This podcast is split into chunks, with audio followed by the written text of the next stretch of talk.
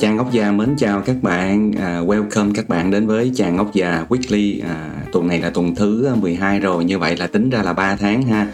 Thì à, trên cái chủ đề Chàng Ngốc Già Weekly à, trên cái On Mic vào tối thứ bảy hàng tuần tính theo giờ của của Việt Nam là 8 giờ tối hoặc là 9 giờ tối tùy theo cái mùa. À, bây giờ là là 8 giờ tối ha thì chủ đề ngày hôm nay chàng ngốc già muốn à, chia sẻ với các bạn đó là về cái chuyện à, lãi suất và các ngân hàng.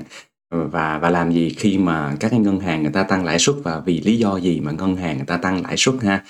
À, trong cái phần đầu tiên à, thì mình muốn chia sẻ một cách à, cơ bản nhất một chút xíu. Tại vì à, có rất là nhiều bạn follow chàng ngốc già là không có cái cái nền tảng học về kinh tế và tài chính đó thế nên là mình cũng phải uh, có một cái hình dung sơ về cái hệ thống uh, tài chính hệ thống tiền tệ một chút. Rồi sau đó thì mình mới nói qua đến cái uh, cái cái cái hiện trạng uh, hiện thời của cái tình hình kinh tế uh, quốc tế cũng như là của Việt Nam rồi như là mình cũng sẽ đoán là như vậy là sắp tới các cái chính sách nó như thế nào và mình nên làm gì. À, nếu mà mình có liên quan ha còn nếu mà mình không có liên quan gì thì thì thôi à, chẳng qua là mến chàng ốc già thì vô nghe ủng hộ vậy thôi. Ok cũng được luôn. Đó thì đấy là những cái ý mà hôm nay chàng ốc già sẽ muốn à, chia sẻ với các bạn.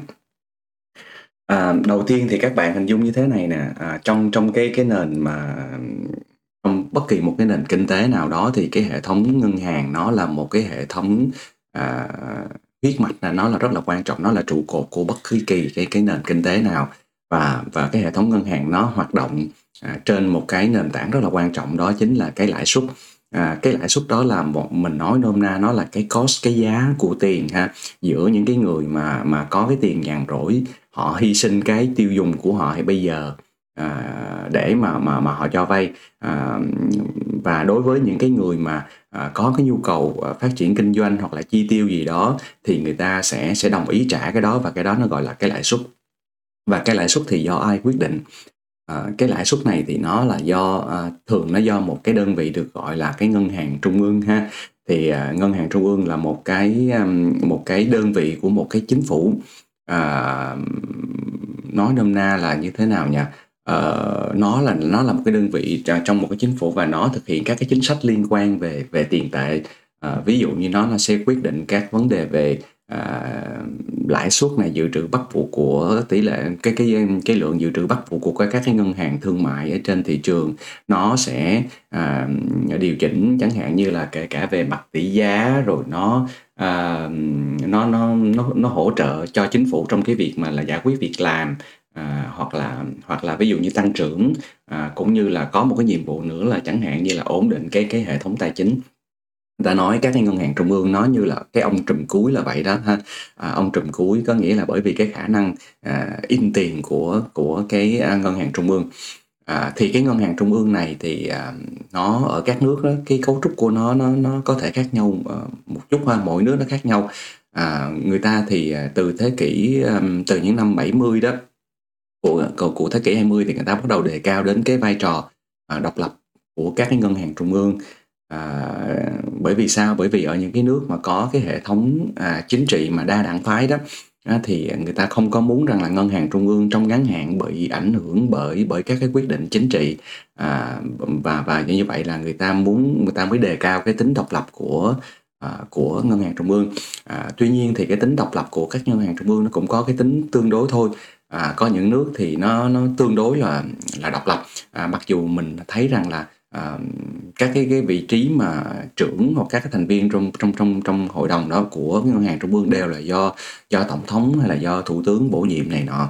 Đấy nhưng mà họ được có một cái quyền à, độc lập họ được giao trong các cái việc mà à, thực hiện các cái chính sách của mình thì đó gọi là cái tính độc lập.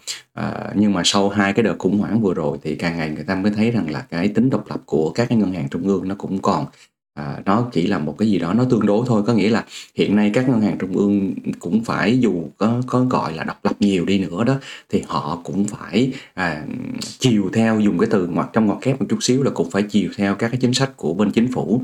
À, đấy là thường là bên gọi là bên cái chính sách về tài khóa đó. À, về ngân sách thu chi ngân sách về thuế rồi chi tiêu của chính phủ nó gọi là chính sách tài khóa còn bên cái chính sách tiền tệ là của cái ngân hàng trung ương à, như ở Việt Nam của mình thì gọi là ngân hàng nhà nước. Đấy thì à, và và và nhưng mà quan trọng nhất của các ngân hàng trung ương đó thì nó vẫn có cái vai trò quan trọng. Tối, tối thượng của nó là nó ưu tiên để mà mà kiểm soát cái giá cả ha đó là kiểm soát cái cái lạm phát. Um, về hệ thống ngân hàng thì à, bây giờ là mình sẽ có cái hệ các cái hệ thống lãi suất khác nhau ha. À, các cái lãi suất khác nhau ví dụ như là um, cái hệ thống lãi suất à, điều hành của của ngân hàng trung ương à, ví dụ như ở Fed ngân hàng trung ương của Mỹ thì họ có cái Fed Fund Rate à, để mà khi mà các cái định chế tài chính à, các cái ngân hàng gửi tiền thì sẽ được hưởng cái lãi suất đó à, như thế nào là bao nhiêu. À, rồi ví dụ như họ sẽ có cái lãi suất à, để mà điều điều hành cái thị trường mở à, như thế nào trong cái việc mà mua bán lại các cái công cụ nợ ở trên thị trường. À, rồi sau đó thì từ cái lãi suất cơ bản nhất của cái ngân hàng trung ương đó đó thì các cái ngân hàng người ta mới đầu trên thị trường nó có những cái lãi suất uh, giao dịch với nhau uh, lãi suất giao dịch giữa các nội bộ các ngân hàng với nhau. Uh, ví dụ như mình hay nghe cái lãi suất libor đúng không? Chẳng hạn như vậy. Hoặc là lãi suất uh, qua đêm của các ngân hàng. Rồi sau đấy thì mới đến đến các cái lãi suất của ngân hàng cho đi vay ở bên bên ngoài thị trường cho các cái cá nhân và doanh nghiệp. À, và nó cũng phân biệt ra là ví dụ như là à, lãi suất trung hạn hay dài hạn rồi cho vay à, quan trọng nhất là cái thị trường nhà cửa nhà đất là cái thị trường quan trọng nhất và cho vay à, tiếp tục là vay cái những cái khoản vay tiêu dùng lớn ví dụ như là à, xe hơi vân vân đấy là ở những cái nước phát triển. Nhưng mà quan trọng nhất vẫn là cái lãi suất mà cho vay à, vay mua nhà. Đó là một cái lãi suất mà là tham chiếu rất là lớn. À, từ cái lãi suất đó mà nó sẽ à, tính đến các cái lãi suất khác hoặc là các cái chi phí khác trong cái, cái hoạt động sản xuất kinh doanh. À, về cái hệ thống ngân hàng thì mình à, chia sẻ thêm với các bạn mà chưa biết về hệ thống ngân hàng một chút. Đó là ngoài cái ngân hàng à, của của nhà nước đó à, ngân hàng trung ương thì ngoài ra thì nó có các cái hệ thống ngân hàng thương mại ha của các cái khu vực tư. Thì trong ngân hàng thương mại nó còn chia nhỏ ra là ngân hàng bán lẻ à, ngân hàng phục vụ cho khách hàng cá nhân khách hàng doanh nghiệp. Nó có những cái ngân hàng gọi là ngân hàng đầu tư à, nó không có nó làm bán lẻ nó chỉ là đi đầu tư thôi. Rồi nó có những cái ngân hàng mà chỉ dành cho cho người giàu thôi ha. À, nó gọi là cái à, các cái dịch vụ gọi là private banking dành cho cái giới à, giới giàu thôi. À, chẳng hạn như vậy. À, bây giờ à, quay về cái chuyện à, lãi suất. À, thì các bạn biết rằng là À, khi mà cái trước trước cái khủng hoảng tài chính xảy ra thì các bạn biết là trước đây cái lãi suất nó khá là cao nha. Bình thường ở các cái nước phát triển như Mỹ châu Âu này nọ lãi suất năm bảy phần trăm là chuyện bình thường nó cũng giống như Việt Nam mình hiện giờ vậy đó. Nhưng mà khi cái khủng hoảng tài chính nó xảy ra à, năm 2008 2009 thì các bạn biết lúc đó là bắt đầu lãi suất nó giảm lại kinh tế khủng hoảng. À, thì à, thì ngân hàng trung ương và các chính phủ phải à, phải làm các cái động tác là là vực dậy cái nền kinh tế ha tạo tạo cái động lực cho nền kinh tế phát triển. Mà mà bằng cách nào để cho thúc đẩy nền kinh tế phát triển thì chỉ có cách là làm cho cái chi phí của doanh nghiệp nó giảm thôi. Mà muốn cho chi phí của doanh nghiệp nó giảm thì chỉ có cái vào quan trọng nhất là lãi suất. Có nghĩa là doanh nghiệp đi vay vốn rẻ hơn à, để mà mở rộng sản xuất kinh doanh để mà phát triển. Đó thì cái cái chi phí đầu vào là cái lãi suất nó giảm đi rất là nhiều. Và các bạn biết là giai đoạn 2009 nó giảm xuống gần như là 0% luôn à, lãi suất điều hành của một số nước phát triển là nó có nó còn âm luôn. Các bạn nghe đến nghe đến cái lãi suất âm đúng không? Nó lạ đúng không? Có nghĩa là cái người mà đi gửi tiền đó ngân à, ngân hàng đi gửi tiền à, ở ngân hàng à, trung ương đó là còn phải trả lãi thêm cho cho ngân hàng trung ương nữa. À, đấy là cái lãi suất nó nó âm. Mà sắp tới đây ngân hàng trung ương châu Âu ECB người ta còn muốn à, tăng cái lãi suất lên. Đó nghĩa là tăng lên là để về cái mức zero đó các bạn. Có nghĩa là hiện nay nó vẫn còn ở cái mức là âm đấy thì thì để rõ rằng là cái giai đoạn mà lãi suất thấp nó kéo dài rất là dài dài cả chục năm dài từ 2009 đến 2019 luôn 10 năm trời tiền rẻ quá trời rẻ.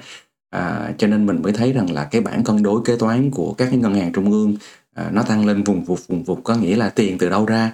Thì thật ra là các ngân hàng trung ương đó là đi mua trái phiếu của chính phủ thôi đúng không? Mua trái phiếu chính phủ xong rồi bơm tiền ra thôi. À, thì thì đấy là cái mà bởi vì lãi suất nó nó nó quá thấp à, ừ, là tiếp theo nữa là đối với các cái à, các cái à, sao nhỉ? À, cái lãi suất thấp đó nó làm cho các cái doanh nghiệp người ta thấy chi tiền rẻ quá thì mở rộng đầu tư vân vân vân vân. À, và bây giờ thì khi mà lãi suất à, mới ngày hôm thứ tư ngày hôm thứ năm vừa rồi à, phép tăng lãi suất lên là là là 0.5% có nghĩa là từ ờ, từ 0.33 mà bây giờ là tăng 0.5 là thành là 0.83 thì nó vẫn nằm trong cái khung của của Fed mục tiêu là 0.75 cho đến là 1%. À, đấy thì vẫn là vẫn, vẫn là cái ok. Thì bây giờ mình mới giải thích là tại sao mà cái nền kinh tế à, nó nó nóng hay nó nguội à, thì ngân hàng trung ương sẽ dùng à, dùng cái lãi suất để mà à, điều chỉnh à, thì cái điều chỉnh đầu tiên đó là khi mà cái nền kinh tế nó nó nó nó, nó ảm đạm à, nó, nó nó suy thoái thì lúc đó là phải dùng cái lãi suất thấp để mà vực dậy lên để cho à, doanh nghiệp thấy rằng là cái lãi suất thấp à, cost nó thấp thì người ta sẽ mở rộng đầu tư. Giống như là Trung Quốc đó hiện nay tất cả các nước hầu như là đều à, đều đương đầu với cái chuyện mà lạm phát nó tăng.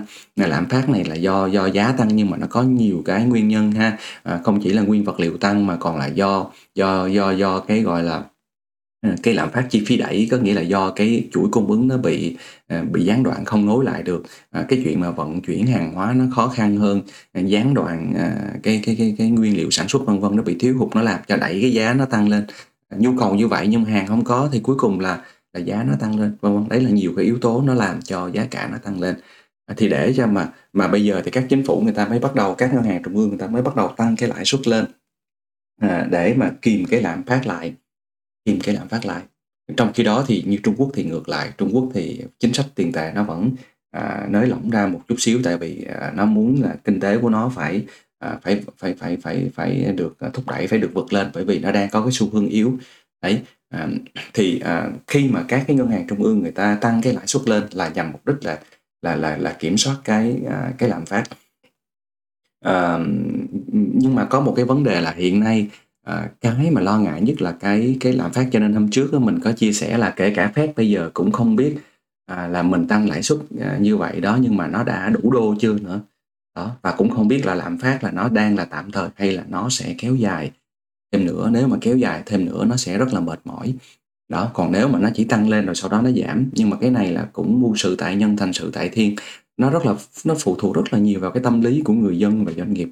À, nếu nếu người dân và, và doanh nghiệp tin tưởng ở cái chính sách điều hành của Fed nếu mà à, tin tưởng vào chính sách điều hành của các ngân hàng trung ương và người ta phản ứng một cách à, vừa phải không phải cái gì cũng lo sợ mà đi dự trữ à, đi tích trữ mua đồ hết tất cả các cái này là nó làm ra một cái phản ứng dây chuyền à, thì tạo ra tăng một cái vòng xoáy lạm phát à, giả tạo thì lúc đó thì lạm phát nó sẽ giảm. Còn nếu không cứ như thế thì thì thì Fed cũng 72 phép thần thông thì cũng sẽ sẽ rất là là bó tay. Thì đấy là cái lý do mà tại sao các cái ngân hàng người ta trung ương người ta tăng lãi suất ha. Tăng lãi suất lên thì cuối cùng là nó ngược lại đó các bạn. Có nghĩa là khi tăng lãi suất lên thì chi phí của các cái ngân hàng à, chi phí của các doanh nghiệp khi mà người ta sản xuất kinh doanh đầu tư nó tăng lên thì người ta sẽ thu hẹp cái quy mô lại người ta giảm lại tuyển lao động ít lại tiền lương sẽ thấp lại à, rồi giá cả hàng hóa dần dần nó sẽ giảm lại và như vậy nó sẽ nguội lại. À, các bạn có biết là ở Mỹ đó à, lãi suất ở những cái thập niên hồi nãy à, mình coi đó là ở những cái năm 2000 là nó là 6,5% còn bây giờ là chỉ là có 0.1 một phẩy mấy phần trăm hai phần trăm. Ở châu Âu này cũng vậy thôi. Thì khi mà lãi suất bắt đầu tăng lên lại thì nó cũng lên mức là là là hay hai phẩy mấy phần trăm chẳng hạn. Đó là tính ở cái tô, cái cái cái rate cuối cùng chẳng hạn như vậy. Trong khi đó trước đây là cái chuyện năm, bảy phần trăm là chuyện rất là bình thường. Cho nên là sau một cái thời gian mà người ta quen với cái lãi suất quen rồi, đấy, cho nên là bây giờ thì khi mà bắt đầu cái lãi suất nó tăng trở lại thì người ta mới cảm giác là hơi hơi hơi hơi ngợp. Đó, giống như kiểu mà sướng riết rồi nó quen nó cái cực cực khổ khổ một chút mới thấy nó khó chịu, đó. chứ còn cái kiểu mà mà sướng khổ mà đã biết rồi đó thì những cái thay đổi đó sướng cũng qua mà khổ cũng trải rồi đó, đó thì những cái cảm giác đó thì mình sẽ hiểu được à, và mình biết rằng là à ok cái gì đó cái đó nó sẽ đến thì mình sẽ sẽ dễ dàng chấp nhận hơn. Và mình không phải có những cái phản ứng nó nó quá à, quá đà. Đấy. À, thì bây giờ cái câu hỏi tiếp theo là bây giờ mình biết chắc rằng là ở các nước phát triển phép lộ trình sẽ tăng. À, lộ trình là phép sẽ tăng tăng tăng tăng tăng lãi suất và có thể là mục đích đích cuối cùng là có thể phép sẽ đưa đến có thể là 2023 gì đó có thể là lên đến 2.5% luôn. Đó đó là cái lộ trình mà có thể lên à, các cái nước khác à, châu Âu cũng vậy à, lãi suất cũng sẽ tăng. À, rụt rịch là Anh tăng hết rồi Anh Úc rồi các nước trong khu vực châu Á đều cũng đã đã tăng cái lãi suất lên hết rồi thì khi mà cái mặt bằng lãi suất nó dần dần nó tăng trở lại đó nó tăng là nó sẽ kéo hết nha các bạn. Ví dụ như Fed nó mà tăng lãi suất thì cái đồng đô la Mỹ nó tăng lên à, nó tăng giá lên. Rồi sau đó là để mà cái thu hút cái dòng vốn đó, thì thật ra là bắt đầu các cái nền kinh tế khác cũng phải bị áp lực tăng cái lãi suất của mình lên. À, thì đó là cái cách mà nó sẽ sẽ kéo lại cái nền kinh tế à, à, quay quay cái trở lại. Cái trạng thái là à, duy cố gắng cái duy trì là lãi suất vẫn tăng rồi vẫn duy trì cái cái tăng trưởng chứ không là nó sẽ rơi vào cái tình trạng gọi là à, gọi là stagflation nha như là vừa vẫn bị lạm phát nhưng mà không có tăng trưởng.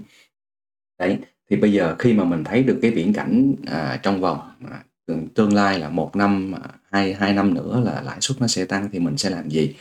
Thì đấy thì ví dụ như là lãi suất nó tăng thì nó sẽ ảnh hưởng đến những người mua nhà những cái người đang trả nợ uh, mua nhà sắp tới mua nhà vay hoặc là những người đang đang đang trả trả lãi vay cho cho ngân hàng. Thì khi mà lãi suất nó tăng như thế thì lúc đó là có thể là ngân hàng nó sẽ có những cái à, cái điều chỉnh lại về trong cái lãi suất cho vay nhà vân vân hoặc là cũng sẽ ảnh hưởng đến cái quyết định đầu tư ha.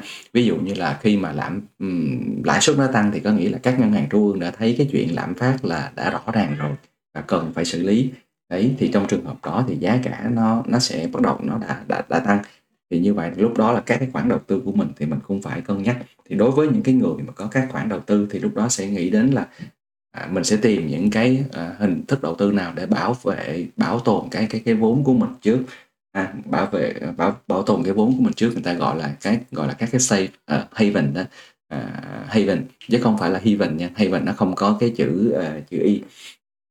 Thì những cái mà tài sản người ta thường hay nghĩ đến à, lựa chọn đó à, khi mà có cái lạm phát cao à, đó chính là ví dụ như là người ta có thể à, dựa vào cái cái à, cái à, các cái một số các cái loại trái phiếu mà vẫn có thể có cái tỷ suất à, sinh lời tốt ha người ta có thể à, bỏ vào các cái loại hình thức chẳng hạn như là bất động sản à, bất động sản à, nhà riêng đó nó bất động sản riêng đó ví dụ như là nhà trả thuê vân vân hoặc là ví dụ tùy tùy cái cái vốn à, rồi tất cả các hình thức đầu tư chẳng hạn như là về hạ tầng à, thậm chí là thậm chí là vàng ha và và kể cả ngay trường hợp cái đồng đô la nó bị à, đồng đô la Mỹ nó lại bị làm phát nhưng mà so với những cái đồng tiền tệ khác đó thì có nhiều người, người ta vẫn để vào trong cái à, đô la Mỹ.